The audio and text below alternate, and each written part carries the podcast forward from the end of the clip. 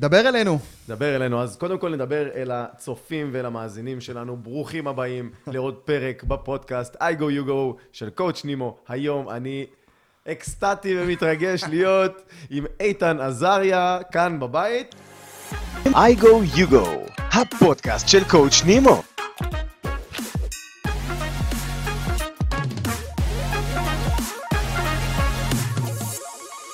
אז ברוך הבא לפודקאסט, ואני ברוך הבא אצלך. איתן. תנסה להזמין אותי לבית שלי. תשמע, זה מאוד מעניין, יש בזה הפוך על הפוך, מאוד מעניין. אני לא יודע אם אני מרגיש יותר אורח או יותר מארח כרגע, כי הכיסאות שונים פה. אבל כך או כך, אתה חבר, אז זה מרגיש מאוד נוח. לגמרי, לגמרי. איך אתה מרגיש? אתה מתרגש? טוב, מדהים. אתה מתרגש להתראיין? מאוד, עכשיו שאתה עוד אומר את זה, עוד שואל, אני עוד יותר מתרגש עכשיו. טוב, טוב, טוב. אז אני מכיר מאמן מנטלי שיוכל לעזור לך בעניין, לנהל את הספרס. מקווה שלא יפשל פה, הלחץ גבוה. איתן, אנחנו מכירים שנים רבות אחורה. אני עוקב אחרי העשייה שלך ממש באדיקות. אני אתן כמה מילים ככה כלליות על מי אתה. אתה איתן עזריה, בן שלושים ושמונה, נשוי לליב ואב לשלוש בנות יפהפיות. קרני, זוי וליה. איזה אור יש לך בעיניים כשאני מזכיר את השמות שלהם. במקצוע, אתה בעלים של חברת ייעוץ מנטלית לספורטאי צמרת וגם לחברות ענק, אני אגיד, אני עוקב ואני רואה שאתה הולך לנייקי, לשטראוס, עוד חברות באמת בקנה מידה ענק, ואתה מאמן מנטלי, אני חושב בין הבכירים בארץ, זה, זה הטייטל בסופו של עניין. מאשר? כיף אחי, אני, אני רק אמרתי לך, זה רק מגביר עכשיו את הציפייה של הצופים והמאזינים עכשיו, מה הוא יביא וזה, אז בוא, תורי, תנמיך קצת. אז בוא ננמיך, נולדת בצפון במעלות. כן, לגמרי, לגמרי. בתנאים לא הכי אידיאליים, אבל תראה איזה פנינה יצא. לגמרי, לגמרי. טוב, אז בוא נצלול קצת לנושא. תן לי קצת רקע מקצועי, איפה גדלת, מה החיבור שלך לעולם של מה שאתה עושה היום? אני חושב שאני הייתי המוצר של מה שאני עושה היום, ככדורגלן צעיר עם חלום בין, זה היה בגיל שתים עשרה שלוש עשרה, שאתה גדל במעלות ורוצה להגשים את החלום להיות כדורגלן, שאתה גדל במעלות המטרה, או לפחות החלום זה להיות כדורגלן במכבי חיפה, ואתה יודע, חלומות גדולים, התנגדויות גדולות, ועם כל הרצון הגדול הזה באמת החלטתי שנעשה את המעבר, נשלם את המחיר, כמו שכתוב בספרים, כמו שבאמת העולם דורש מאיתנו. Walk the walk. כן, ועברתי לחיפה, פנימיית כפר גלים, שילבו לימודים וכדורגל, עוזב את הבית, ואתה יודע, הפוטבול it's not normal business. זה לא עסק רגיל ש... אתה יודע, אני תמיד אומר לאנשים, כשאתה עובד עם, אתה יודע, יכול להיות מנהלים, חברות, בעלי עסקים, אתה אומר להם, זה לא קמפיין בפייסבוק, שאם הוא לא עובד, אתה יכול... שם בצד רגע, שם בצד, שם עוד מאתיים דולר, אלף דולר, עושה חדש, ואולי הוא יביא לידים ומחירות. בעולם הספורט, לפחות התחרותי, שממנו אני מגיע, אתה מחליט יום אחד להשקיע עשר עשרים שנה מהחיים, אף אחד לא מבטיח לך שזה יצליח, זה יעבוד. אגב, תשעים אחוז או יותר מגלים בסוף הדרך שההשקעה לא השתלמה. אפילו בשלושת רבעי הדרך, גיל שבע עשרה שמונה עשרה כבר אתה אמור לדעת, אם אתה... לגמרי. עכשיו, תחשוב מה, תחשוב, אפרופו מנטלי, ככל שאתה משקיע ולא רואה תוצאות, רמת הסטרס שלך עולה, הביצוע עלול לרדת, ומתי מגיעות התוצאות? מי שנשאר יותר זמן על הפודיום, מבלי שהורדות לו הביצים לאורך זמן. נכון. אז כאילו כל המצב הזה הוא בעצם מצב שבו חוסר ודאות מידית לאורך זמן. אני לא אשכח שאני מגיע בגיל תשע עשרה, מסיים את גיל הנוער, זה השלב שבו אתה עולה מהנוער לבוגרים, ואם עברת לבוגרים, איך אומרים, שיחקת אותה, הגעת לחלום הגדול, חתמת על חוזה, יופי, סוף סוף יש לך איזושהי תשובה אמיתית חיובית מהעולם. האם כל מה שעשיתי הוא היה נכון, או הכיוון היה נכון? לגמרי, אז אנחנו אומרים, חלומות לחוד לפעמים, מציאות לחוד, אני בגיל תשע עשרה מוזמן למשרדים של מכבי חיפה, אומרים לי תודה רבה על השנים היפות, לך תחפש קבוצה, אם תהיה טוב אולי תחזור. תודה רבה, have a nice day. וואו. וזה הביזנס. איזה ריסוק. זה עולם שהוא, אתה יודע, כולם רואים את התוצאות, כולם רואים את הכותרות, כולם רואים את הסוף, ואולי שווה לשים קצת את האמצע, ובמקום כזה שבו, אתה יודע, אנחנו נמדדים רק על תוצאות, כשאתה חוזר הבית אחרי עשר שנים שהעסק שלך לא צלח, אתה מתחיל לשאול שאלות קצת יותר גדולות, כמו, נו, אז מי אתה? הוויז'ואל שעלה לי לראש כשאמרת את זה, זה כשרואים את קצה הקרחון מבצבץ מהים, ולמטה יש חתיכת גוש של עבודה קשה ושל סבל ושל קשיים, שאיתם אתה הולך הביתה בסוף היום. בדיוק. עכשיו, אם ניקח רגע את זה אפילו עוד יותר עמוק, אז אתה ברמה לא מודעת כספורטאי, כאדם תחרותי, כאדם הישגי, כל אחד והפודיום הפרטי שלו בחיים, אתה ברמה לא מודעת מתחיל לבנות את השווי שלך כאדם רק על סמך התוצאות שלך. אהה. ואז הרכבת הרים, האולי קטלנית ביותר שאנחנו נכנסים אליה, בלי לשים לב, זה שדע, בספורט יש את המשפט, you are good is your last game, כן? אתה שווה לפי המשחק האחרון, הניצחון האחרון, ההפסד האחרון. לח... עכשיו, זה מה שזוכרים. עכשיו, זה... כשאתה גדל ככדורגלן, ספורטאי, אתה לא בן אדם. אתה תג מחיר של התוצאות שלך בספורט. וואו. עכשיו, כל התוצאות שלך בספורט מעידות על מי אתה כאדם.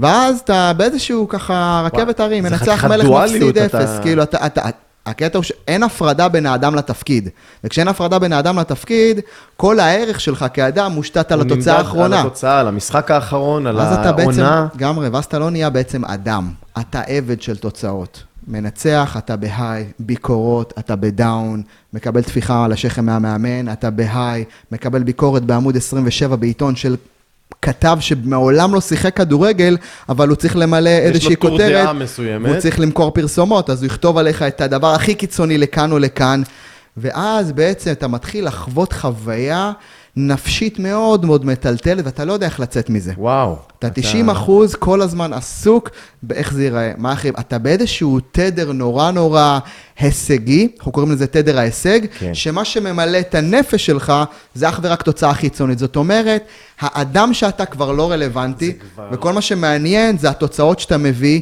ואז אתה לא באמת בן אדם, אתה תג מחיר, ואני אומר בדיעבד, אני מספר משהו שהאמן והיו מספרים לי בגיל צעיר, mm-hmm. כי אתה אומר, למרות כל הסטרס שאתה חווה לאורך הדרך, אתה מוכן להתאבד על הדבר הזה, כדי אולי לחוות יום אחד, איזושהי פסגה קטנה כזאת של הצלחה, של גביע, של פודיום, של מחמאה, של משהו, וזה, תכף אולי נגיע לזה, שגם כשאתה מגיע להצלחה, אתה לא כזה יכול לנוח, כי אחרי שאתה מנצח, צריך לעלות עוד יותר גבוה. אתה צריך לתחזק את הפסגה שהגעת אליה. אז פתאום אתה קולט שמה נסגר עם כל הסרטוני מוטיבציה שאומרים לך איך להצליח, איך להגיע בחיים. ומה קורה כשאני כבר שם? כי כשאתה מגיע לפסגה, אתה אומר, איזה כיף, וואו, מושלם, מדהים. ואז דופקים לך בדלת ואומרים לך, איזה יופי שעשית אליפות. ואתה שומע, שנה הבאה, פחות מאליפות שווה עונה לא טובה. אתה נמדד עוד פעם על פי ההישג האחרון. אז בכישלונות אתה בסטרס, איך אני משתפר, איך אני מתאושש מהר, אפרופו חוסן מנטלי. נכון. בהצלחות, אתה בסטרס איך לתחזק את ההצלחה. משהו נושף באחוריך כל אז הזמן. אז על מה, על איזה תשתית אנחנו בונים את החיים שלנו כבני אדם, וזאת שאלה שאיך אומרים? תשמע, זאת שאלה, היא, היא גם, תוך כדי שאתה מדבר, אני, אני שומע כבר את כל שיעורי הזן מסביב, שמדברות על האדם, על התפיסה של האדם את עצמו, מי הוא בכלל, ופתאום אתה נתת לי תמונה של... בונה, אתה, אתה באמת צודק, אני מי שאני בעבודה, וזה זה הדמות, זה, זה הבן אדם, אם אני כדורגלן, אני הכדורגלן, וזהו. לאף אחד לא מעניין מי זה יוסי. מעניין מי זה יוסי על המגרש, מה הוא עשה, וזה mind blowing. אתה שחקן כדורגל, קיבלת לו, היום אתה מאמן מנטלי, ואמרת שהלוואי והיו נותנים לך את המילים האלה. מתי נולד האיש הזה שרוצה לעשות את מה שאתה עושה היום? אז האמת שכשמכבי חיפה אמרו לי לא, או לצורך העניין בגיל תשע עשרה, אני מחלק לחפש קבוצה, פתאום קלטתי שאני באיזשהו מקום שבו הערך העצמי שלי הוא לא, הוא לא, אין ערך, כי אתה ספורטאי, וכשאומרים לך לא, אחרי עשר שנים של השקעה, אז מי אתה? השקעה. ואני לא אשכח שבאותם שבועות, כנראה מ- מלמעלה, חבר טוב שלי חזר מחול, היה באיזשהו כנס של, אתה יודע, של אותם מאמנים מנטליים טובים בעולם, יש הרבה ספורטאי אליט, כאילו כולם מכירים את, ה- את המיינסטרים, כולם מכירים, אתה יודע, זה יכול להיות, יש טוני רובינס, יש אנשים מדהימים, כן, כן. שיכול להגיד לזכותם, רובין שרמה, זאת אומרת, החברה הגדולים, ספורט הם לא עשו בחיים, ספורט נכון. מקצוענים לא עשו, נכון. אולי הם עבדו עם ספורטאי אליט, כי יש להם ידע מדהים, אבל אני חיפשתי ספורטאי אליט אמיתיים שיצאו מהעולם הספורט, שחוו את החוויה. שחוו לחץ אמיתי של חדר הלבשה, משחק, ביקורות אמיתיים. אחד מהם זה טימי גלווי, שהיום הוא בשלהי חייו המתקדמים. Mm-hmm. יש לומר שכתב את הספר The Inner Game of Tennis, ספר מרתק, מטורף, שהוא למעשה, אגב, אחד מהספרים החלוצים בעולם הקואוצ'ינג, הפרפורמנס, ואם ניקח רגע את עולם האימון המנטלי שבו אני מתעסק, זה נקרא The Psychology of Performance, הפסיכולוגיה של הביצוע. זאת אומרת, מהו המצב המנטלי שבו אתה נמצא בתנאי לחץ של תחרות. כאשר אתה שם, בדיוק, אתה על המגרש. לא בחדר הלבשה, לא בלמידה, לא במול הלוח, אלא במאני טיים. זאת אומרת, מהו הלך הרוח, state of mind שבו אתה נמצא, תחת לחץ, וזאת מיומנות שיכולה להילמד. זאת אומרת, אימון מנטלי או חוסן מנטלי, זה לא משהו שאתה חייב להיוולד, אתה יכול להיוולד מפסידן גמור, ואם אתה תלמד איך להיות במיטבך תחת לחץ, שזה בעצם ממש סיפור של שפה שיכולה להילמד. עכשיו, זו שפה שיכולה להילמד, וזה הדבר המדהים, שפתאום חבר שלי חוזר מאיזשהו כנס נורא נורא גדול, מביא לי שני ספרים, אחד מהם כמובן The Inner Game of Tennis, כן. לימים גם אחד הספרים אולי שאני עוד ממליץ, זה Over Achievement של דוקטור ג'ון אליוט, שממש חקר את המיינדסט של אותם אנשים בתנאי לחץ, זה מרתק לגמרי. פתאום אני אומר, בונה, אני לא חי במשחק ש... כאילו, אני לא מכיר את כל השפה, אני לא מכיר הוא, את כל... הוא ה... לא פייר, כי אתה לא מכיר את כל הכללים, זה... את, כל, את כל הרבדים בדיוק, שיש לזה להציע. בדיוק, אז נהדר, אני מגן אם אני, אני מהיר, ספרינטר לא רע, יש יותר מהירים ממני, אבל אני hard worker, צחם, שישים וחמש, כושר על. כושר על, השוו את זה לליגה איטלקית, כאילו, על הנייר יש לי את כל הנתונים הפיזיים להיות במיטבי. אבל אתה מכיר את המשפט פוטנציאל מפוספס? או, איך אני מכיר אותו, מכיתה א', וכמה לאנשים יש אותו, אם הוא רק היה יותר טוב תחת לחץ, אם הוא יודע להביא את היכולות מפה לפה. אז זה בעצם סוג של האשמה מצד אחד של המערכת, מבלי לתת לך את התמיכה מצד שני, היה פה וקום. אגב, גם פה בישראל, העולם המנטלי לא היה משהו שידעו לאכול אותו, כי זה היה האלה שיש להם בעיות. היום... אם אתה ווינר, אתה לוקח אימון מנטלי. היום, סימון ביילס פרשה מהאולימפיאדה, בגלל שלא היה לה את הכלים המנטליים להחזיק את זה. מייקל פלפס רצה להתאבד אחרי חמש מדליות. למה? כל השווי שלו היה נתון למה? לאיזשהו פודיום. לערך מסוים. ובוא ניקח, אתה יודע, אפשר לצאת לעולם. ביונסה לקחה שנה חופש מעולם הבידור, כי היא לא יכלה לחוות את כל הסטרס המטורף הזה. תחשוב, ביונסה הגדולה מספרת שהיא ממש עומדת לקבל פרס, באיזה גרמי אחד או איזשהו, והיא אומרת, אני, אני, אני באה לקבל את הפרס, וכל מה שעובר לי בראש זה התחרות, המופע הבא שבו אני צריכה להיות במיטבי. אז תחשוב על העולם הזה שבו הצלחה היא לא סוף הדרך, אלא לפעמים היא רק תחילת הלחץ. אז כשאני פתאום קולט את כל הידע הזה, אני פתאום אומר, בונה, אני, אני, אני לא באמת יודע ומכיר את החוקים, ואת הסיפור הזה שנקרא להיות בפרפורמנס תחת לחץ, ואני נשאב לתוך הידע והכלים והחומר, תחשוב, מכבי חיפה מנפים אותי, אבל אני אומר, בונה, אני חייב איזשהו מגרש לנסות את כל הדברים. אז אתה קורא את הספרים ומתחיל לחקור. קורא את הספרים, מתחיל לחקור, נשאב לתוך הדבר הזה, ואומר, טוב, בוא רק תן לי צ'אנס לחוות את הדבר הזה שנקרא... לשחק מתוך תודעה אחרת ממה שהייתי בה, או להכניס את כל הכלים המנטליים, אחרי עשר קבוצות שאומרות לי לא, לונג סטורי שורט, הפועל רמת גן, קבוצה, ליגה שנייה, אתה הולך ומתלבש באיזשהו חדרון כזה, כן, אומרים זה... לי, לא, עכשיו, לא אומרים לי בטח בוא, אומרים לי, תקשיב, חסר לנו שחקן מחליף בתפקיד שלך, וואו, אתה רוצה אחי. בוא תחתום, חוזה איזה אלפיים ומשהו שקלים, שחוזה חייל. אתה בלמטה של הלמטה. בוא, בוא, אתה רוצה צ'אנס מהחיים, אני חושב שפה באמת ה... כאילו החיים בוחנים אותנו באמת. כמה אתה באמת רוצה את מה שאתה רוצה. כמה באמת רוצה, וכמה באמת אתה רוצה את מה שאתה רוצה, זה לא כשהחיים מסתדרים, אלא כשהחיים לא מסתדרים, ואתה אומר, רגע, רגע, אני all in או לא. ופה אני לא אשכח שאני נוסע ממעלות לרמת גן, זה הזיה, הייתי חייל, לנסוע, וארבע שעות כל כיוון, נוסע דווקא, אתה יודע, רכבת מרכז, משם עולה, היה בזמנו המחתש. כן, נכון, נכון. אוקיי, וינטר זה היה באזור אחר. ונוסע לשם, ורץ עם נעלי צבא לאימון כדי להספיק, ואני לא אשכח את הדבר הזה, אבל אני פתאום מתחיל להכניס את הכלים המנטליים, אני פתאום מתחיל להכניס את כל שאני קורא, מתחיל לחלחל, יש לי ברוך השם גם הרבה זמן לקרוא, ולהאזין, יש לך ארבע שעות רכבת, רכבות של פעם. אתה רואה, הכל מכוון, איתן. ואני לא אשכח את הרגעים האלה, שבהם אתה מתחיל לקבל איזשהו פידבק מהפרפורמנס שלך, זאת אומרת, הביצוע שלך משתנה, מבלי שבאמת שינית משהו באימון. אתה לא שינית במודע, אני חושב שזה... נכון, שינית משהו באנרגיה שנכנסת לפעולה, ולא בפעולה עצמה. זאת אומרת, זה אותו משקל שידעת להרים, אותו ספרינט שידעת לעשות, בדיוק אותו, אפרופו הקרוספיט, זה אותו סנאץ', אותו דדליפט, אותה קומבינציה, אבל יש איזושהי אנרגיה רוחנית אחרת שנכנסת לפעולה, והיא מאפשרת לך בפחות מאמץ רגשי, לבצע פעולה הרבה יותר טוב, וזאת האומנות שאמרתי, בונה, זה... זה באמת עובד השיט הזה. אבל אז אתה צריך לתרגל כדי להתחיל למצוא את האסטרטגיה הנכונה לך, ואיך אומרים, נביא מה שנביא לפה, זה הסיפור, כי באותה שנה זכיתי עם הפועל רמת גן בגביע המדינה, שזה הייתה באמת מתנה נורא נורא גדולה, מכבי חיפה צלצלו, אמרו, ראינו כי טוב, והחתימו אותי לחוזה לחמש שנים, זה היה מדהים, שתי אליפות עם מכבי חיפה, ובקיצור הסיפור הוא סיפור של... אני חושב שבלי זה, או בלי הכלים לחוסן... אני חושב שבלי הנפילה הזאת, לא היה סיכוי לאותו דבר להתגלות בכלל. לגמרי, אז בדיוק, זאת מתנה מאוד גדולה, שאני חושב שכולנו רואים לקבל. אז קודם כל איזושהי נקודה ותובנה לצופים ולמאזינים, אם נפלתם, תבררו מה אתם מוציאים מזה, תבררו מה אתם לומדים מזה, לא להישבר, אף פעם לא להישבר, אלא להמשיך ולהתקדם. לגמרי, מתנות גדולות שאנחנו חווים שם, ויש לנו באמת הזדמנויות גדולות, הזדמנויות מטורפות. אוקיי, אז בואו ניגע, נגענו קצת על הרקע שלך וההיסטוריה ואיך הגעת להיות מאמן מנטלי, קצת על ההיסטוריה של אימון מנטלי בעולם, כאילו איפה זה התחיל, איפה זה נולד. אז קודם כל זה התחיל בעולמות הספורט, אתה יודע, שנות ה-שישים שבעים רצו להתחיל למקסם, או לפחות לקחת את הביצועים של ספורטאים, רמה אחת קדימה, וכמו שאתה יודע, ואולי שווה לשים, היסודות שבעצם דרכם אפשר להבין את האימון המנטלי, זה מה משפיע על הביצוע האנושי. עכשיו, יש בגדול שלושה פרמטרים שמשפיעים על הביצוע האנושי. האדם, המשימה והסיטואציה. אוקיי? נבחר תחום, בוא תלך לתקף לכל דבר. תראה, אתה אמרת האדם. האדם זה נראה לי די ברור, לא? אוקיי, אבל בוא נבחר תחום שבו אני רוצה להיות במיטבי, תחום שבו אני רוצה להגיע להישגים, מה שאתה רוצה. זה לא קשור, לא חייב ספורט. מה שאתה רוצה, מזוגיות, כסף, בריאות, תזונה, מה שבא לך. בוא, רוב האנשים עסוקים רוב הזמן בעבודה שלהם. עבודה, אז בוא ניקח, בוא ניקח כסף. אוקיי? עבודה, כסף, קריירה, אוקיי? בוא ניקח יזם שהוא האדם. המשימה שלו למכור קורס. הסיטואציה, קורונה. אופה. זאת אומרת ש... עכשיו תחשוב, האדם, יש לו את המיומנויות, איש עסקים.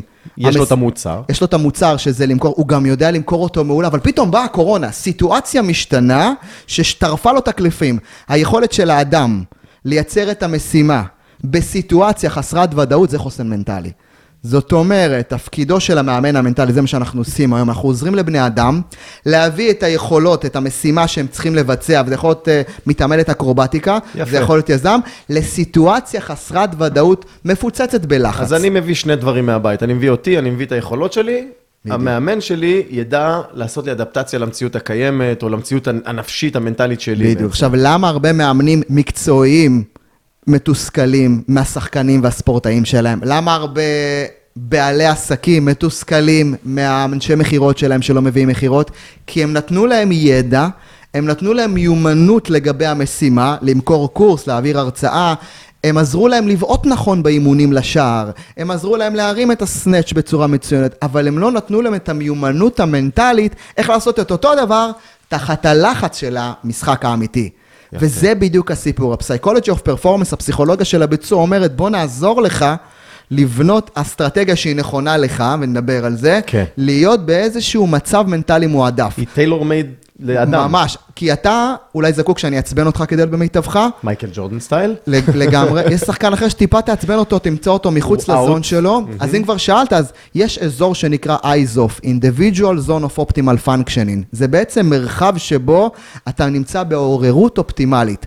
החוק מאוד פשוט, עוררות אופטימלית מביאה לביצוע מקסימלי. עוררות אופטימלית זה אומר שאני לא חרד לגבי המשימה, ברמה שאני בפאניקה מצד אחד, מצד שני, אני לא שענה שכאילו אני אומר, טוב, אני הולך לפרק פה את כולם.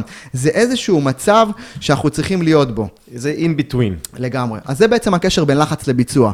חקרו את זה, דיברו על זה, היופי הוא להתאים את הדבר הזה לכל אדם, וזה בדיוק הרעיון. אז זה התחיל, כמו שאתה, כמו סיפרנו, בעולמות הספורט, והיום אנחנו רואים אנשים, לפחות בעשור האחרון. כן, העשור הפתוח יותר, המקבל. אתה יודע, עזוב, אתה יודע, עזוב אותי. דניאל קהנמן, זוכה פרס נובל, בהתכתבות שלו עם אחד המורים שלי, פרופסור מיכאל ברלי, שאני חייב לו כל כך הרבה, הוא, יכול להגיד, המורה דרך שלי בעולם הפסיכולוגיה של הביצועים, והוא מספר לי שבעצם, אתה יודע, בכל זאת דניאל קהנמן עשה כמה דברים, כתב כמה ספרים על כל מה שקשור בחשיבה, והוא מדבר על כך שספורט זה הזירה הטובה ביותר לחקור את הביצוע האנושי, כי שם יש בעצם דה, לחצים ואתגרים, ותגמולים גדולים, בדיוק, זה כאילו מיקרו-קוסמוס של החיים. בדיוק, אתה מסתכל על מעין לוח חול כזה של גנרלים, אז זה בדיוק זה. בדיוק. וואו, זה פשוט מתחבר לי לכל כך הרבה עולמות שזה משפיע בהם. אז פשוט מה שאנחנו עושים זה לשים המראה של הכלים המנטליים ש... ספורטאי עילית משתמשים איתם, ומה שאני אומר, זכיתי לעשות, זה לתרגם את אותן, ה, אתה יודע, השיטות ואותם העקרונות, למנהל שצריך להוביל צוות, לילד שהוא צריך להתכונן לפני מבחן, והוא חושש ממה אחרים יגידו. יפה, אתה, אתה מתחיל להיכנס לאיזו שאלה של, של למי בכלל היום לגמרי. מגיע או צריך. הישגי, אתה אדם הישגי, יש לך דופק תעודת זהות, אתה נדרש לספק יעדים, מטרות, הנפש שלך נמצאת שם באיזשהו מאבק מתמיד, אז האימון המנטלי תקף לכל אדם שנדרש מצד אחד להיות בביצועים גבוהים, וחשוב לו לא לאבד את עצמו בדרך, או חשוב לו שהנפש שלו לא תחיה. הרי מה המילה הכי חזקה שהייתה היום בקורונה? חוסן. מה המילה שהייתה אחריה? שחיקה.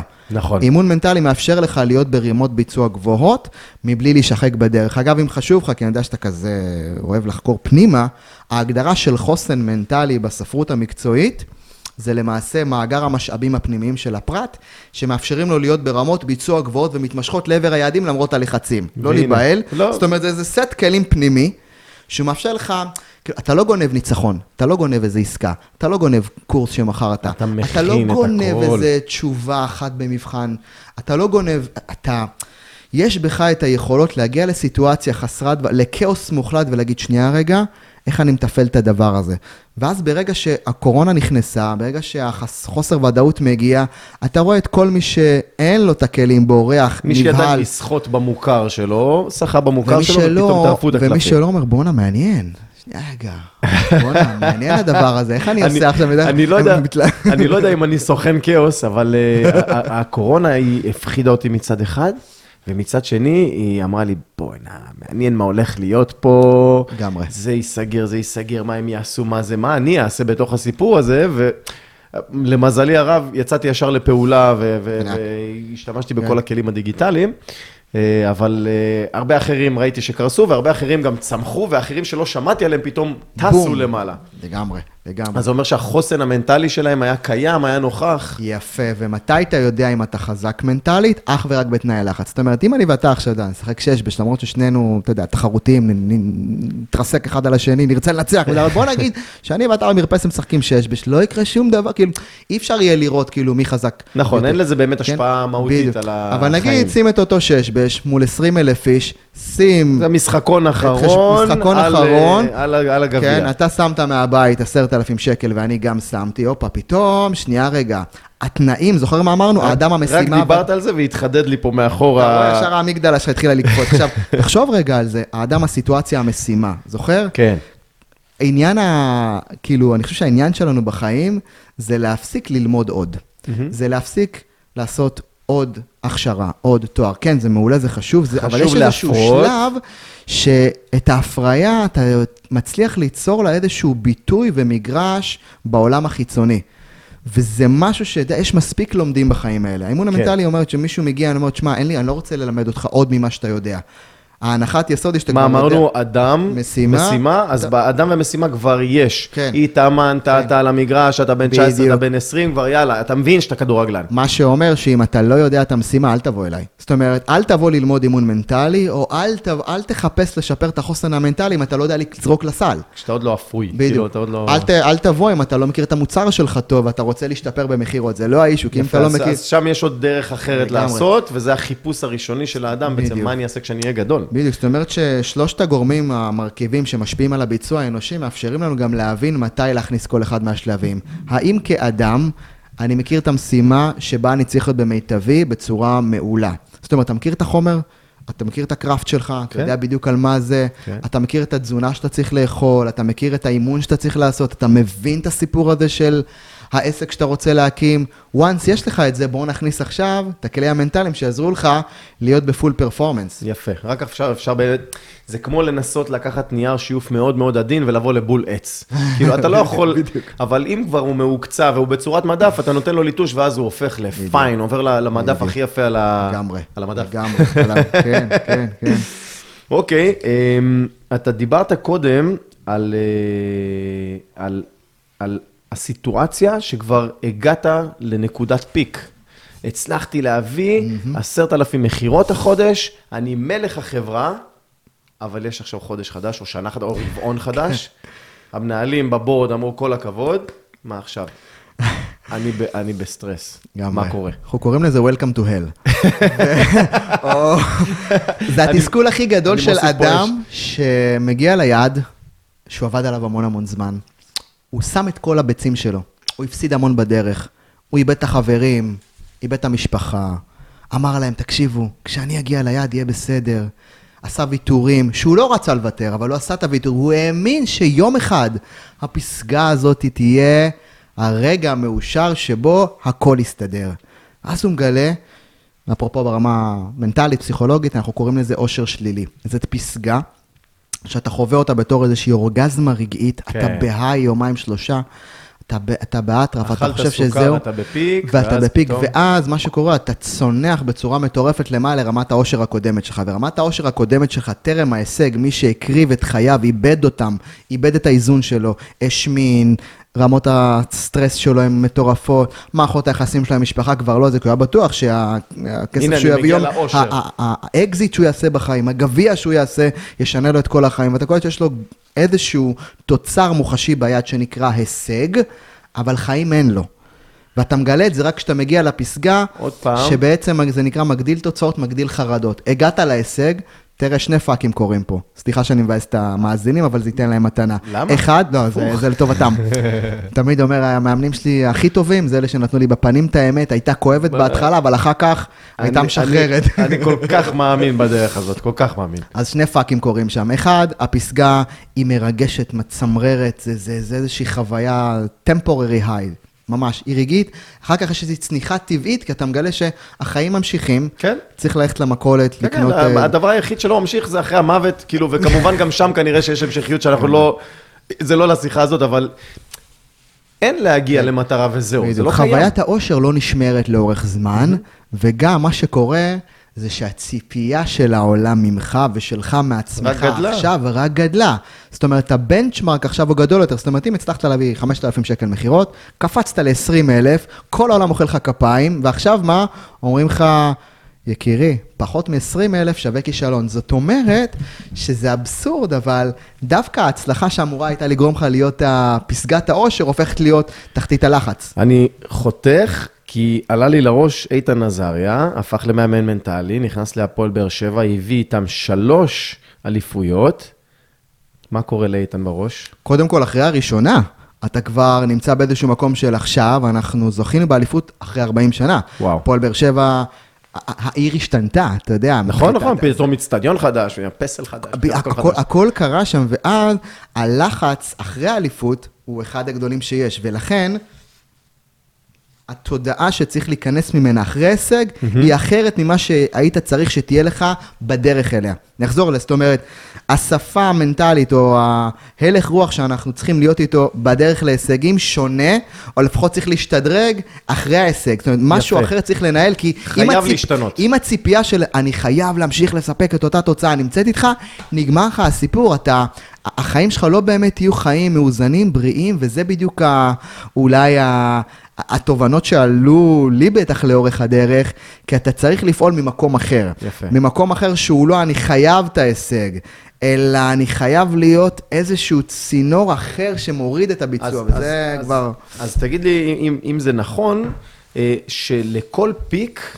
חייב להיות איזשהו שינוי בסופו של דבר. קסים, לגמרי. אוקיי. זאת אומרת, אתה רוצה להבין, בטח אנחנו כבני אדם, שהלחיצה על הגז אחרי ההצלחה, היא לא מדויקת ולא נכונה.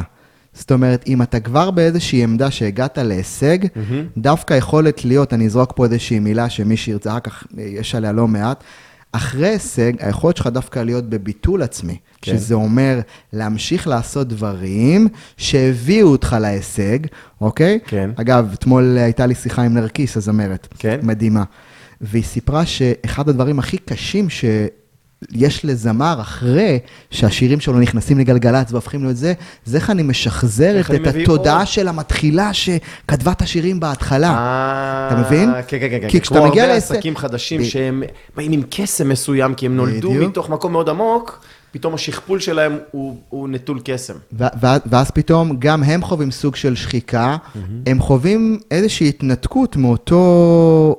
איזשהו מקום מרגש, נכון. מלא תשוקה שהיה להם בהתחלה. נכון, מאוד מוכר ומאוד על השולחן. ודווקא המקום הזה זה מקום שבו, דווקא בפסגה, אנחנו נוטים ליפול לתחזוק התדמית שלנו, ולא להמשך ההשפעה שלנו על העולם. תחשוב שלא מכירו אותך, עשית איזשהו הישג, כבר מכירים אותך. אתה בעל עסק יותר מוכר, אתה שחקן ספורטאי שהיה אנונימי והפך להיות מישהו, אתה היית דרגת עוז... אחראי של המנהל, פתאום אתה מנכ"ל. נכון. פתאום, מה שאתה רואה אצל המון אנשים, זה שהם נכנסים, אנחנו קוראים לתודעת תדר ההישג. תודעת תדר ההישג זה אותה תודעה שבאה ואומרת, הגעתי לאיזשהו פיק, כל מה שחשוב לי עכשיו זה לתחזק את התדמית שלי, ולא את הצמיחה הבאה. בעצם שוב אני מתחזק את מה שרואים מבחוץ, ולא ו... את עצמי האמיתי, ולא לא צומח. וזו הסיבה שאתה רואה הרבה אנשים עושים דיסק אחד ונעלמים. סינדרום הדיסק השני, אנשים כותבים ספר אחד ונעלמים. אנשים מגיעים לאיזושהי דרגה, או שהם נתקעים באותה דרגה, או שהם צונחים למטה, כי הדרגה גדולה עליהם. יש פה משהו ענק בכל מה שקשור לאבולוציה מתמשכת של הנפש, של האדם, של המיינד, שאני בעצמי לא חושב שאי פעם הייתי ער לעד לשיחה הזאת עכשיו, שאחרי שהגעתי לאיזשהו מקום, אני חייב להתחיל להשתנות ולסובב טיפת הגלגל ולזרום בכיוון אחר. אני לא אשאר לעד אותו נמרוד שגדל באשקלון, כי אחרת לא הייתי פה. גמרי. ואם אנחנו רוצים להסתכל על המקום הזה, אז אתה יודע, עד שאתה מגיע להישג, it's all about you. אתה רוצה להגיע לשם. כשאתה מגיע להישג ואתה ממשיך לרצות לתחזק את הקבלה של ההישגים רק לעצמך, כן. אתה מתחיל להפסיד ביג טיים. כי אתה מתחיל לשחק כדי לא להפסיד, אתה מתחיל לשחק כדי לתחזק תדמית, אתה, מפסיק, אתה מתחיל לשחק כדי להגיד איך כל מה שאני עושה רק מביא לי יותר. עכשיו, אתה יכול להגיד, תשמע איתן, אבל ספורטאי משחק בשביל עצמו. כן.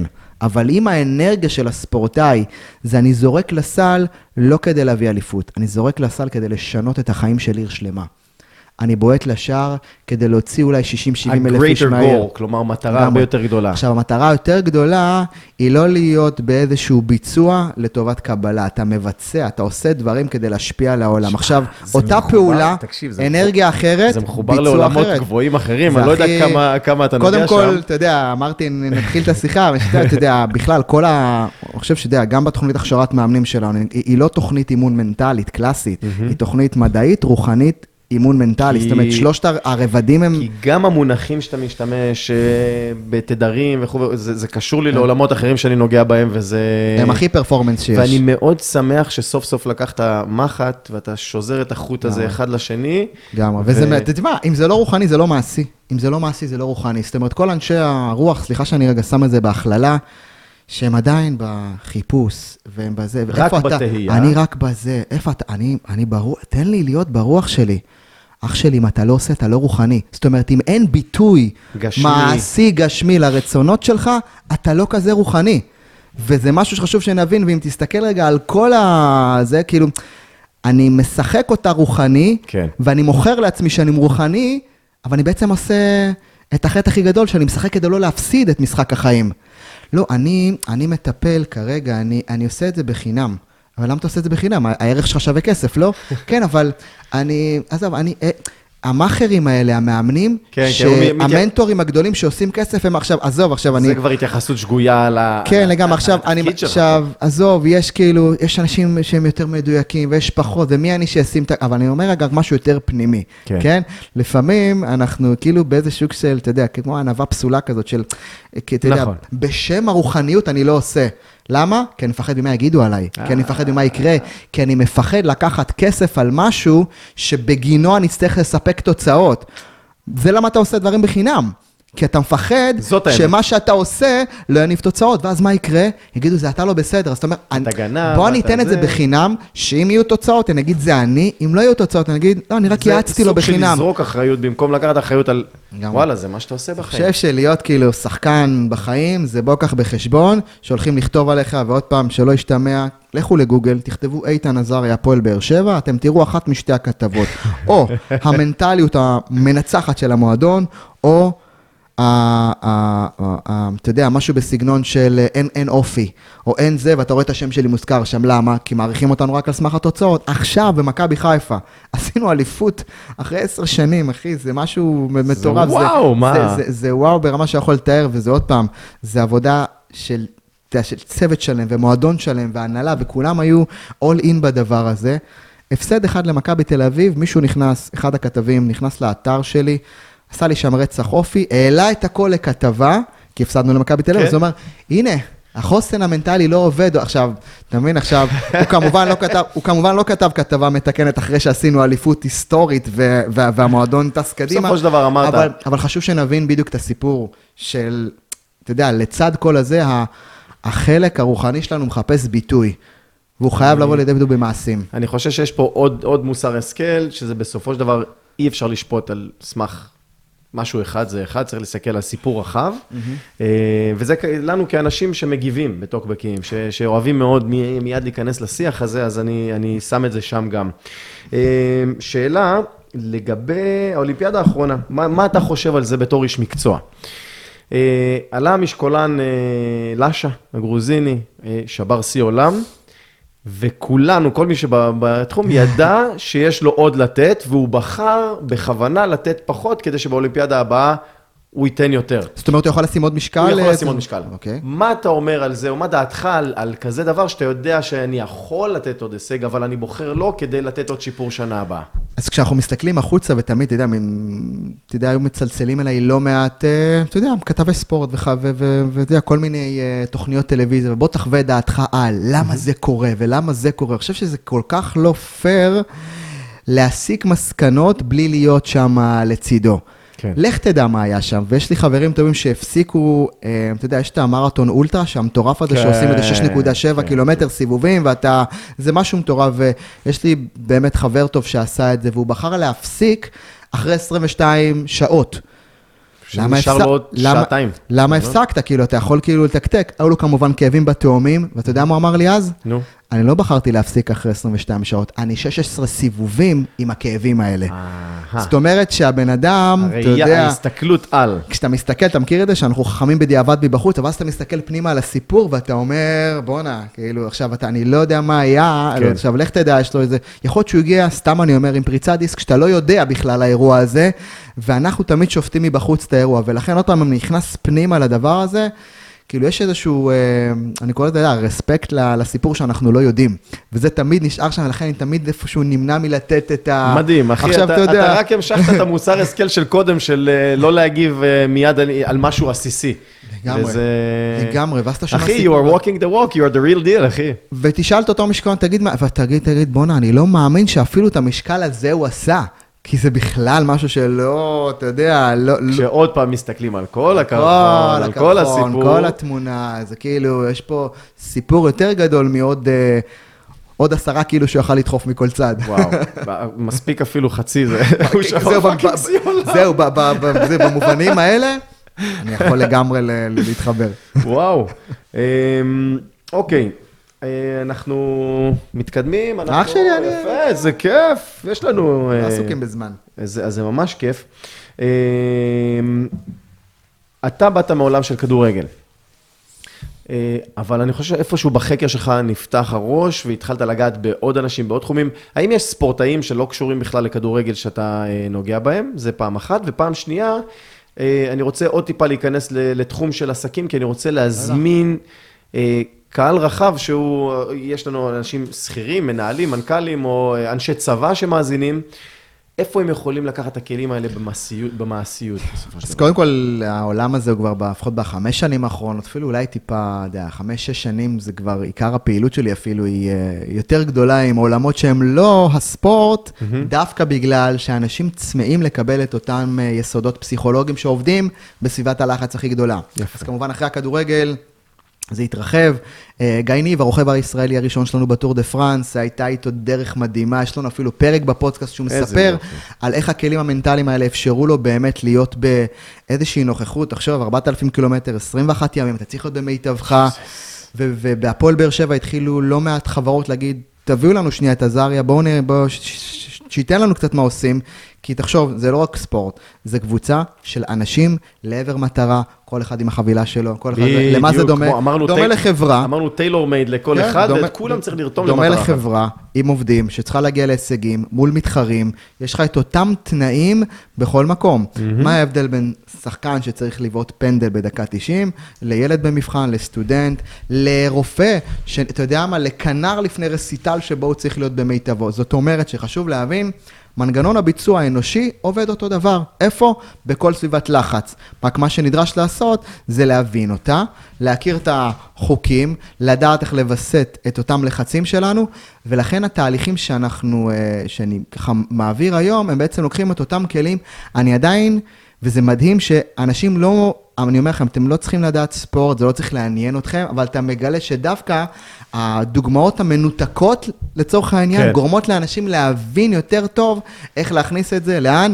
לביזנס שלהם, איך להכניס את זה מול העובדים שלהם. דוגמה קטנה, כן. מספיק שהמנהל, לצורך העניין, יש לנו שחקן, זה היה לדעתי בעונה השנייה, באליפות השנייה בבאר שבע, שהוא כל הזמן חשש לעשות פעולה אמיצה באזור המסוכן. Mm-hmm. לצורך העניין, זה כמו שכדורסלן פוחד לזרוק לסל. כן. שחקן, יש לו הזדמנות לבעוט לשער והוא לא בועט. אוקיי? מה... ואז בעצם מה שעשינו אותנו, תקשיב, הגול לא רלוונטי. מבחינתנו עכשיו, מה שרלוונטי זה ביצוע הפעולה. הניצחון שלך זה ביצוע הפעולה האמיצה, גם אם דקה לפני החטאת, גם אם דקה לפני שרקו לך בוס. זאת אומרת, מה עשינו פה? הגדרנו את הביצוע המקסימלי, ולא את התוצאה המושלמת בתור המטרה. יפה. אותו שחקן התחיל לבצע את אותם דברים. הלוך ושוב, הלוך ושוב, הלוך ושוב. קודם כל הוא נהיה יותר רגוע, כי המאמן שלו נותן לו אישור לעשות פעולה אמיצה ללא תלות בתוצאה. קח את זה לעולם המחירות, עשינו בדיוק את אותה אדפטציה לשם, המנהלים התחילו להעריך את אנשי המחירות שלהם, לא על המחירה, אלא על הנוכחות בשיחה, ועל יכולת המעבר משיחה לשיחה, ללא תלות בין נסגרה עסקה או לא. ואז יפה. פתאום אותם, אתה יודע, אותם אנשי מחירות שיושבים שם בדלפקים, עושים שיחות קרות, הדבר הכי מלחיץ שבעולם, הכי לא, אתה יודע, לא טבעי, שאתה מתקשר למישהו שאתה תוקר, תופס אותו באמצע החיים, הדבר הכי טבעי בעולם זה לאפשר לאותו אדם איזשהו מרחב פתוח לטעות, לתת לו את הספייס הזה. עכשיו, כשתחשוב שמנהל עושה, תחשוב שאתה איש מחירות, ומסתכל עליך מנהל, הוא לא עושה לך נו נו נו, הוא עושה לך כל הכבוד אלוף על עצם הביצוע, עכשיו בוא נחקור מה אפשר לשפר שם, בוא נראה, ואז התדר הוא לא תדר הישגי של לחץ בסביבת המחירות, ואז כן. מה שקורה, דווקא כי שחררת את איש המחירות מהביצוע, שיפרת לו את הביצוע, כי יותר נינוח, והוא לא דופק לו כל הזמן בראש, מה המנהל יגיד לי?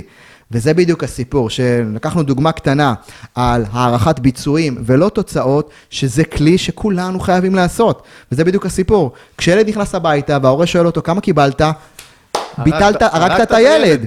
במקום לשאול אותו, תגיד איך היה, איך הרגשת שם בתוך המבחן? אתה יודע מה? אני שמח שקיבלת תשעים, אבל אתה יודע מה אני יותר שמח? ששבוע שלם בבית היית.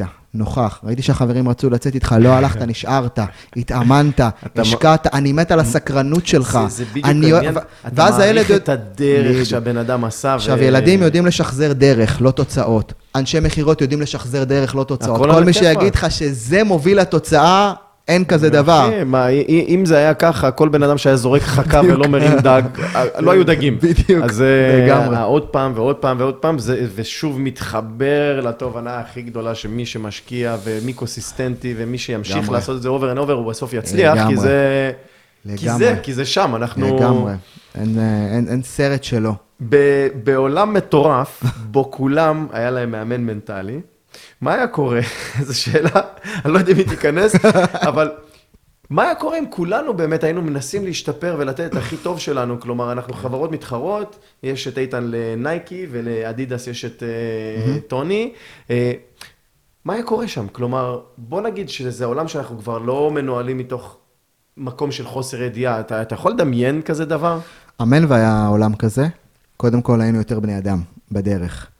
היית מבין שבכלל המושג תחרות לא קיים, כי בעצם בזכות זה שאתה עושה פודקאסט, ואחד אחר יסתכל עליך בתור המתחרה, אני בא ואומר, יו, איזה יופי, בזכות הפודקאסט שאתה עושה, יש לי הזדמנות לחקור איך אני יכול לייצר פודקאסט עם עוד ערכים. כשאנחנו, והדוגמה הכי קלאסית זה תחרות במשחק, כן? כשהתחרנו מול מכבי תל אביב, שהיא היריב הגדול, כן. אז אפשר להתייחס ליריב הגדול בתור היריב שלי. אני בכל אופן, כל מה שהסתכל אמרנו, בזכות זה שמכבי תל אביב שואפת להיות הכי טובה שלה, כן. מה זה אומר עליי? זאת אומרת, אתה נכנס לאיזושהי עמדת סקרנות ולא עמדת מתגונן, שאתה אומר, מה אני יכול, בזכות, זה למה... למה היא רוצה להשתפר יותר... כל כך? היא חוששת ממני, כנראה שאני טוב, כשאני, שאני וגם, טובה. וגם, בוא נראה מה היא עושה, ואיך אני יכול להביא ערכים יותר גדולים, לה, איך אומרים, לחלקת האלוהים הקטנה שלי, כדי להיות יותר טוב. תחשוב, חבר טוב שלי, יוסי גינסברג, כן. כתב את הספר בחזרה מיתואית, שאיש מדהים, שדיבר שם, כאילו, חתיכת סיפור, והוא... ופתאום תוך כדי הוא אומר לי, אתה יודע, באמזון, אז כאילו בג'ונגלים, יש שם... בעיבוד. מה זה, כן, עכשיו, אומר, עכשיו, כשהוא מדבר על זה, אתה יודע, היום הוא מדבר על זה כל כך מדהים, ובכלל מחבר את חוקי הג'ונגל לחיים, אז בואו נדבר על חוקי הג'ונגל והחיים. בג'ונגל, אמזון, אפרופו, יש שם את, אתה יודע, את כמות החיות הגדולות ביותר על מטר מרובע. זאת אומרת, כאילו, איך אומרים, צפיפות האוכלוסין הכי גדולה שיכולה להיות. נכון, מבחינת חרקים, חיידקים. חרקים, חיידקים. פטריות, צמחים, כל האורגנים. אורגניזמים בסקוואר מיטר הכי גבוה. עכשיו, אם תסתכל עליהם, כולם בפיק פרפורמנס. כולם שמה, כולם שם נמצאים כאילו בגדילה, תמיד יש יותר, זאת אומרת, אתה רואה שם משהו מאוד מדהים, למה? כי כל אחד מוציא מהאחר את הטוב ביותר. אז אם תיקח את זה שנייה רגע לחיים... כלומר, טורף נטרף, הנטרף יעשה את ההגנה הכי טובה, הטורף ישכלל את ההגנות שלו, את התקפות שלו. עכשיו, אם תחשוב על החיים, אם נסתכל רגע על החיים, אני לא חייב לטרוף את העסק השני, שלי כדי להיות במיטבי, זאת אומרת, כמו שיש אוויר לכולם, יש גם שפע לכולם, אנחנו פשוט בתודעת חוסר, שאני אומר, אני, כדי להיות מצליחה, אני חייב שהחבר שלי ייפול. ייפול. אבל תחשוב על תחרות באולימפיאדה, השמונה המהירים בעולם, מספר שבע לא באמת הפסיד, הוא חזר למדינה שלו בתור אלוף, כי הוא בן אדם כאילו, הבן אדם, הבן אדם עשה דבר ענק. זה עילוי. עילוי במדינתו, כנראה שייתכן שהוא גם שבר את השיא האישי שלו, בעצם כך שהוא היה בשמינייה הטובה בעולם, זאת אומרת, אם נסתכל שנייה רגע אחרת, אנחנו יכולים להבין עוד משהו. זה לא שאני מחפש לנצח אותך, אני מחפש את מספר אחד בעולם, ושואל את עצמי, מה בי עדיין לא גדל לרמה שאני יכול להיות באותו לבל? איזה יופי. ואז כי... אתה אומר לו, תודה שאתה מספר אחד, כי בזכותך יש לי איזושהי אינפורמציה מדהימה. כי... וכמה קשה להיות מספר אחד, שאין לך אחרי מי לעקוב, ואז אתה צריך להמציא את עצמך מחדש, ולעשות לגמרי, טרנספורמציה ושינוי, לגמרי. ועבודה הרבה יותר קשה. זה למה החלוצים בתחום שלהם, הם אנשים סופר מיוחדים. כי אין להם איזשהו... אתה יודע, איזשהו איידול לחקור עליו, ולכן המיינד שלהם, הוויז'ן שלהם, הוא האיידול של עצמם, זה עצמה אדירה. זה, וואו, תשמע, זה, זה, זה, כל הזמן מיינד בלואינג, ואני מסתכל, כמובן, בטוח ראית את פורמולה אחת. השתגעת, אתה מעליב. זה... כן. תן, פר, ש... תן פרק דקה, אני נותן לך את הסטפטה. היה, היה שם דיבור, האם uh, הקבוצה הברודה... פורס אינדיה? שהיו פורס אינדיה, נכון, ו- והפכו... נכון, uh, פשטו טרי, פשטו רגל. בדיוק, ואז... והאם הם חיכו את, ה- את המכונית של מרצדס כדי להיות יותר טובים. Mm-hmm. שדיברנו על זה, על להיות מה אני יכול לעשות טוב יותר. מדהים. אם הוא עשה את זה ככה, אני לא? רואה את זה נכון. למה לא? לגמרי. ו- ואחד המשפטים כשלמדתי uh, פרסום, והבאתי כמה דוגמאות של, של, של קרזות שהכנתי ואמרו לי, תשמע, אבל אלה עשו את זה ככה. מה? ואז התבאסתי לעצמי שכאילו העתקתי וזה, ואז המדריך שלי אמר, אל תתבאס בחיים. אם באמת חשבת על זה בתום לב, אז כנראה שהרעיון שלך הוא טוב. כלומר, הדרך שלך היא טובה. חשבתם, חשבת על, על אותה כותרת גדולה כמו, כמו הגדולים, אז... אז לאו דווקא להעתיק זה דבר רע, או לקחת אינספיריישן ממישהו אחר זה דבר רע, זה דווקא הפוך. לגמרי, יש השראה נורא נורא גדולה בלקחת את הקו החשיבה, או בכלל להסתכל ולקבל השראה מאחרים. אגב, אפשר להעתיק דברים, זה לא יעבוד. זאת אומרת, אם תעתיק את אותם מילים של אותה חברה, וזה לא באנרגיה הנכונה, זה מחזיר אותנו לשיחה, שזה לא מה אתה עושה, כמו האנרגיה שאתה מכניס בתוך מה שאתה עושה. אותו אימייל, אותה כותרת, אותו דבר, אותם צבעים, אותו, אותו זה, אותו, אותו זה. אותו דבר יעבוד אחרת לגמרי, כי זה לא באמת נכנס מההוויה הנכונה, וזה חיבור האמיתי בין ה, באמת בין הרוח לחומר, בין הביצועים שאנחנו רוצים ל, ל, להביא לחיים, לבין איך שבסוף הם יוצאים החוצה. כן. וואו, תשמע, איתן, השיחה אה, התחילה אצלי בראש כ... כאיזשהו אימון מנטלי לתוצאות, איזה יופי, אבל אני, אני רואה שה... העומק שאנחנו נכנסים הוא כל כך חזק, שאני אני, אני מרגיש את זה, אני מרגיש את זה עוד פעם בוער בתוכי. אנחנו ממש לקראת סיום. אני מכל מתראיין מבקש איזשהו מסר או אחד, או מסר, או איזשהו הגיג, או איזשהו משהו ש... אתה רוצה להעביר למאזינים ולצופים, אז הבמה היא שלך בנקודה הזאת. אני חושב שאולי המסר שהייתי רוצה להשאיר פה בעולם הזה, שזה להיות ווינר או להיות אדם שלם או מצליח, זה לתת מאה אחוז למען התוצאה, אבל לא לתת לתוצאה להיות מאה אחוז ממי שאתה. זאת אומרת, לחיות את החיים באיזשהו איזון שבו אתה מצד אחד all in לעבר העשייה שלך. אבל העשייה שלך והתוצאות שלה לא מגדירות את מי שאתה כאדם. אם לא מגדירות את מי שאתה. זאת אומרת, זה לחיות באיזשהו איזון שכל עוד הייתי all in על המטרות שלי, זאת אומרת, הייתי אמיץ, הייתי מוכן לקבל ביקורת, הלכתי ובאמת אה, אה, באובססיביות ובהתמדה על הוויז'ן, על החלום, ולא נתתי לתוצאות, ניצחון או הפסד שבדרך, להגדיר ולהשפיע על היום שלי למחרת.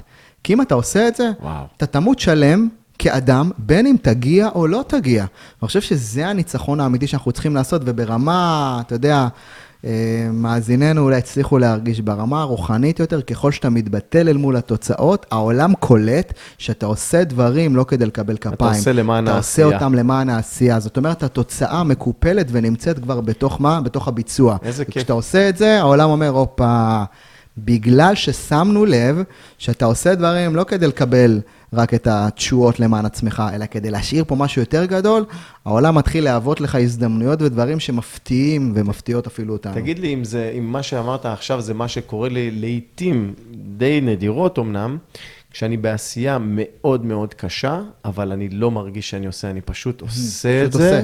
פשוט עושה. ופוקח עיניים ולא מאמין שעשיתי את מה שעשיתי. ופתאום אתה מקבל איזשהו טלפון שלא כיוונת. אבל רגע, אבל לא, לא עשיתי צעדים שעל הנייר בסולם הצעדים זה אמור להגיע לשם, וזה בדיוק הרעיון. כשמדברים על החיים בכלל, וכשמדברים על מושגים, וזה אולי לפרקים אחרים של, אתה יודע, נגיע, של, נגיע קפיצות, של, קפיצות, של קפיצות גוונטיות ורוחניות ויהדות, אז אני חושב שיש משהו מאוד מאוד מעניין, שאנחנו מסכימים להכניס ולשבץ בחיים שלנו אפשרות לקפ... לקפיצה גוונטית. מה זה אומר? אצל רוב האנשים... יקלי. ה... אצל רוב האנשים זה משחק של, בוא נחליף זמן בכסף. אני צריך לעבוד איקס שעות כדי לקבל את הכסף שאני אמור לקבל. אני אמור לעשות את המהלכים אחת, שתיים, שלוש, וזה יוביל לזה. זאת אומרת, החשיבה שלך היא עדיין חשיבה... מראש אתה ממסגר. עכשיו, המסגור הוא של מה שאתה רואה כאפשרי. ברגע שאתה אומר, שנייה רגע, אני עושה קודם כל למען העשייה, כי זה נכון. זה נקרא באמת, כאילו לפעול מתוך ביטול עצמי. זאת אומרת שאני פועל מתוך החוויה הפנימית ש... כי זה מה שנכון, אני לא יודע מה זה יוביל. אחי, הפודקאסט הזה, גם, זה זה. גם, גם הפודקאסט שלי הוא, הוא, בא, הוא בא משם. עכשיו, בגלל שאתה פועל ממה שנכון, ולא בגלל ממה שאתה יודע, כן או לא, קודם כל, אתה מסופק מעצם העשייה. ברור. זה מה שנכון. אגב, רמת הסטרס שלך לא קיימת, כי אתה אומר, אני לא מצפה עכשיו שזה יוביל למשהו, ואז הביצוע משתפר. I have nothing to deliver but the truth, that's it. עכשיו, תחשוב על האדם המשימה והביצוע. בביצוע אתה הרבה יותר נינוח, כי אתה אומר, אני מבצע לשם הביצוע הנכון והנוכחי. ללא תלות עכשיו באם זה ייכנס. אתה יודע, יש לי פינת בוקר בערוץ שלוש עשרה, עודד קטש יום אחד ישב, זו פינה מדהימה באמת לעודד, אפרופו גם בדיוק מה שאתה עושה בפודקאסט, לעודד אנשים לעסוק בספורט, להיות באיכות חיים, ומה זה מביא לנו כבני אדם.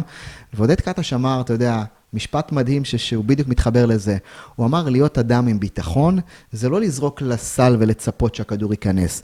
זה לזרוק לסל בידיעה שגם אם הכדור לא ייכנס, נחזור הביתה כבן אדם ואני אהיה בסדר. הכל בסדר. בסדר, הכל טוב, כי, כי תמיד יהיה את היום הבא, תמיד. ענק. אבל אם לא תזרוק לסל, או... את זה תיקח כל החיים. מה, זה בדיוק העניין, האם, האם אתה מתחרט על משהו שעשית בחיים?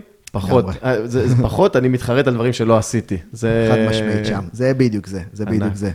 וואו, איתן, אחי, אני רוצה להודות לך, אני יודע שאתה בן אדם סופר עסוק, אבל התפנית להתארח בפודקאסט שלי. כיף גדול, אחי.